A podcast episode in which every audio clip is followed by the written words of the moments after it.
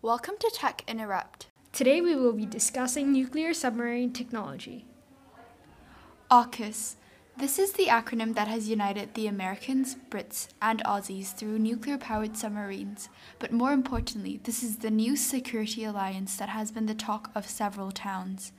Australia has reneged its deal of buying diesel electric submarines from France and replaced it with a deal with the US for nuclear powered vessels, implying a preference towards America. The term nuclear powered submarines refers to, as you can probably guess, submarines powered by nuclear reactors. The two main types of submarines that are used by the military are SSN and SSBN. Both of these are powerful weapons that are known for their ability of mass deterrence and their abilities to launch missiles thousands of kilometers away.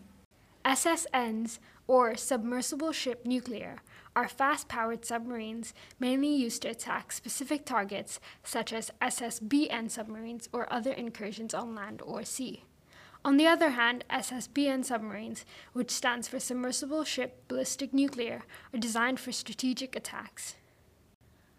The treaty was enacted on 15 September and encompasses a range of collaborations from tech to weaponry, but its main purpose is to supply Australia with nuclear propelled submarines. But the Aussies accepting the treaty means that they've revoked their previous agreement with France to buy their diesel powered vessels. As expected, this has left France a bit worked up. You would be too, since France now has to sit back and watch as they lose revenue of more than $66 billion in their military industry, while American companies start to gain even more. They've even expressed their anger at being betrayed by one of their oldest allies.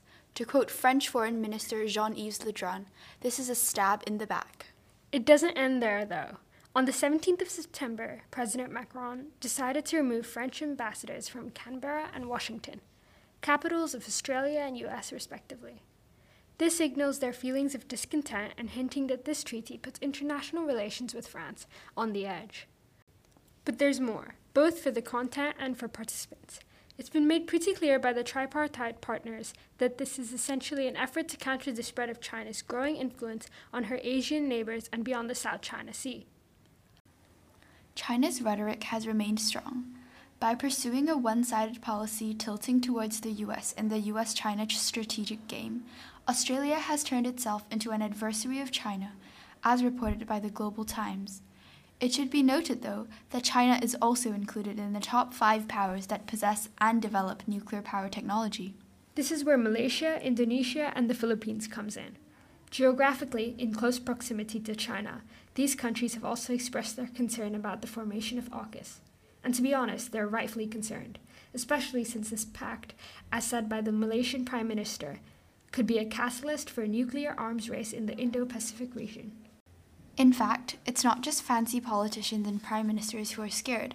This concern is one that has been raised by critics and media outlets as well. It is a real threat that this treaty could lead to a more polarized alliance that would eventually cause a global arms race to be reignited.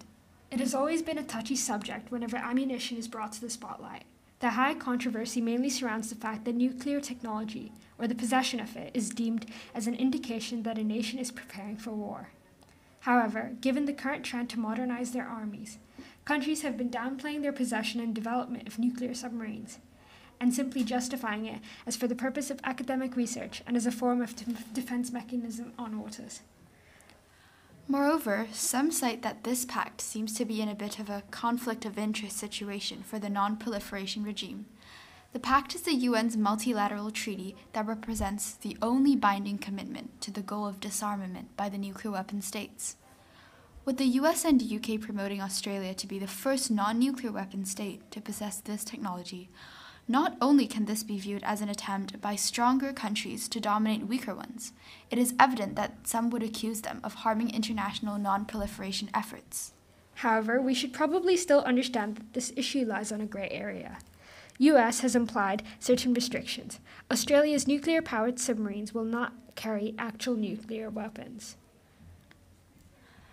Let's consider this.